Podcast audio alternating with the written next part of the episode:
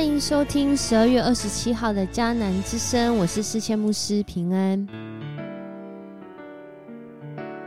我们今天持续要来分享纪念归回之名尼希米记第7章。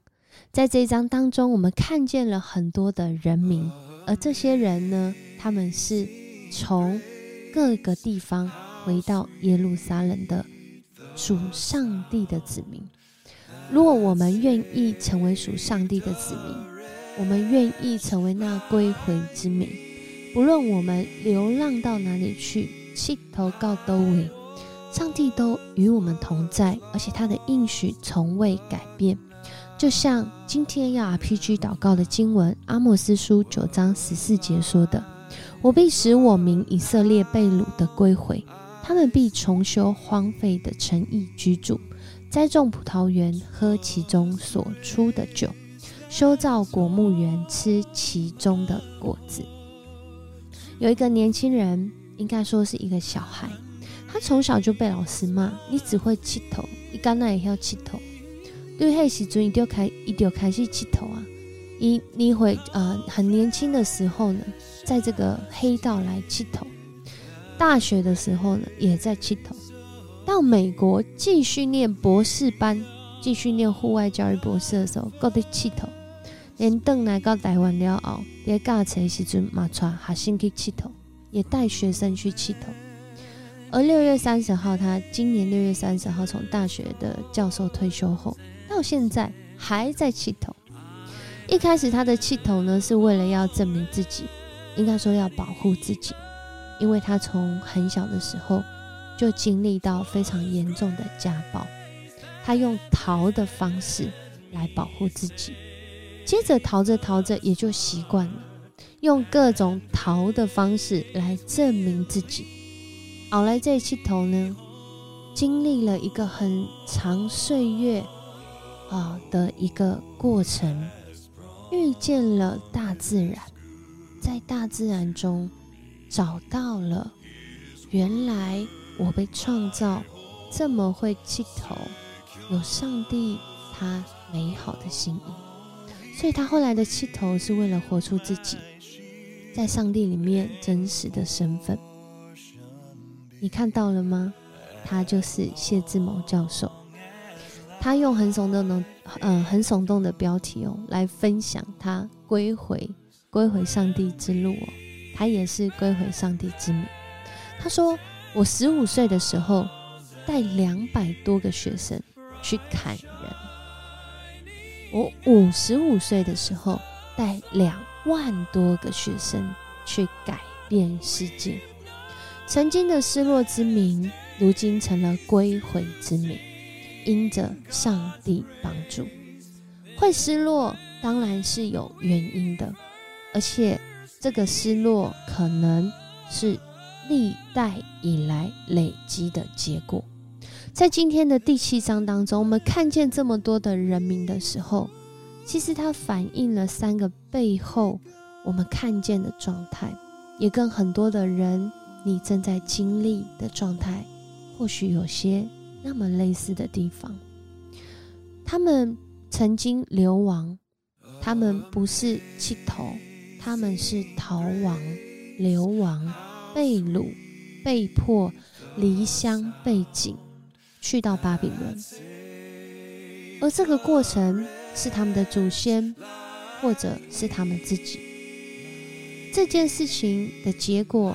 我们承受，但是这件事情造成的原因，或许是我的上一代啊，我的上上一代啊，很有可能是我自己没有错啦，但大部分的原因不也是这整个环境是在这个被掳的光景里面吗？这不是我自己情愿，甚至不是我自己自愿的。然而如今要归回，这个归回它也可能不是出自于我自愿的。这不是波斯皇帝塞鲁士的命令吗？让我们必须要回到耶路撒冷吗？我是半推半就的回到这个地方吗？还是我是兴高采烈的回到这个地方呢？很有可能2者都有，因为对当时来说，住在巴比伦，巴比伦什么地方啊？在当时可是经济重镇呢，谁要回到一个连城墙都破损的地方？在那里都是剩下一些我们自己觉得没那么富有、老弱妇孺所居住的地方。回到那个地方会有未来吗？然而在今天的这段经文，我们看见了一群人，没错，是一群人，他们回到了耶路撒冷。回到耶路撒冷，回到那里做什么呢？回到耶路撒冷重建城墙。 回到耶路撒冷重建城墙是假把营营谋代志，钱没有地方花吗？当然不是啊，是因为有上帝的呼召啊。上帝从一个人开始呼召，是谁呢？就是尼西米。从他开始呼召他，然后要他带领弟兄姐妹愿意回去重建城墙，不管你是本族人外族人，都一起来吧。他们归回，不仅是归回耶路撒冷，更重要的是在今天这段经文所看到这些人民，他们不只是归回耶路撒冷而已哦，他们还归回了上帝的面前，归回到这个信仰，归回到这个呼召，归回到那个内心被感动，主，我愿意为你来活，我愿意改变我自己的方向，而是跟从你的方向，我愿意在你的呼召里面跟随你的脚步，即使充满了挑战。在这个挑战里面，很多的人真的现在面对那信仰传承有很大的负担。然而到底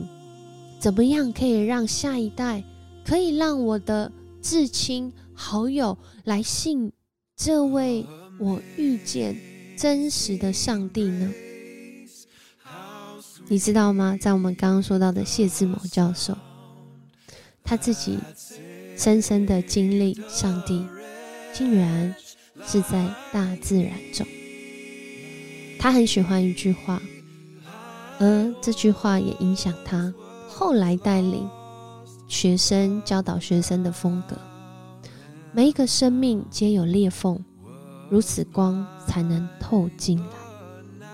我们的生命可能有那些软弱，过去的受伤，甚至这个伤不可逆，甚至我们还在跟这个伤在挣扎跟挑战，在这当中，然而上帝他从来不放弃你，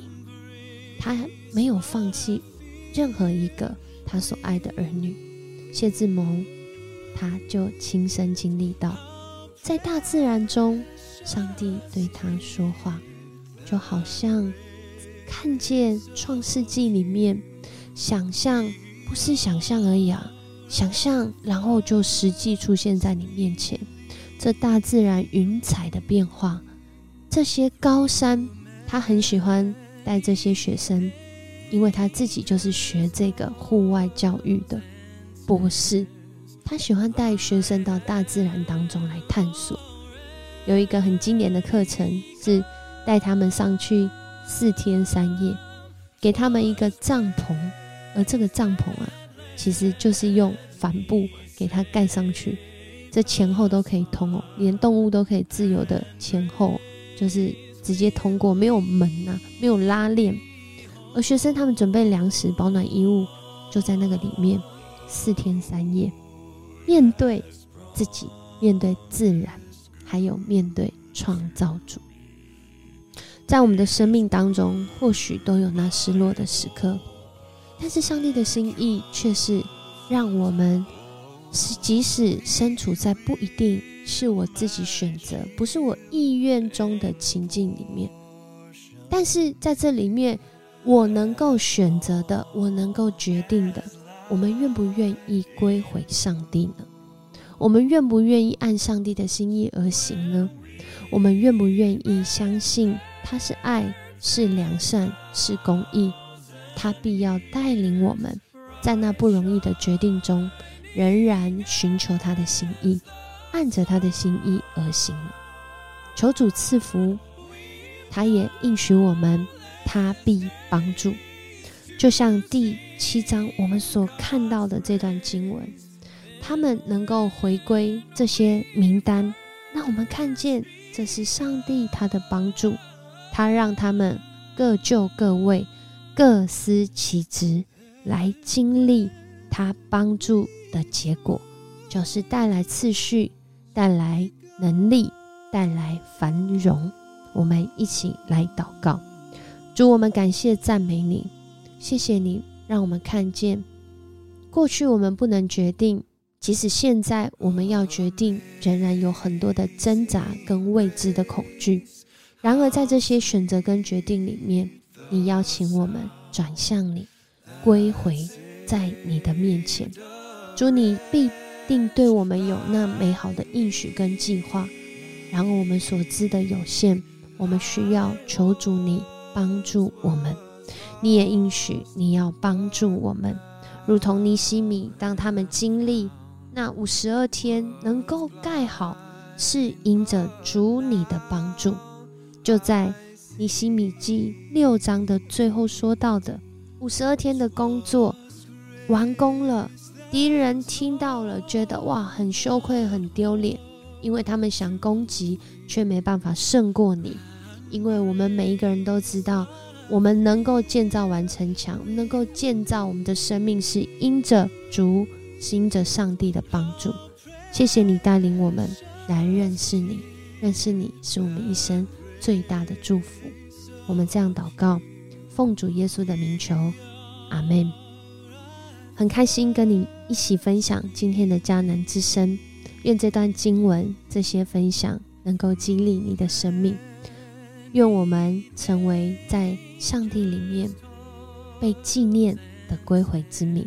在每一个选择和决定当中来经历他的恩典，他的荣耀。我是思谦牧师，我们明天见。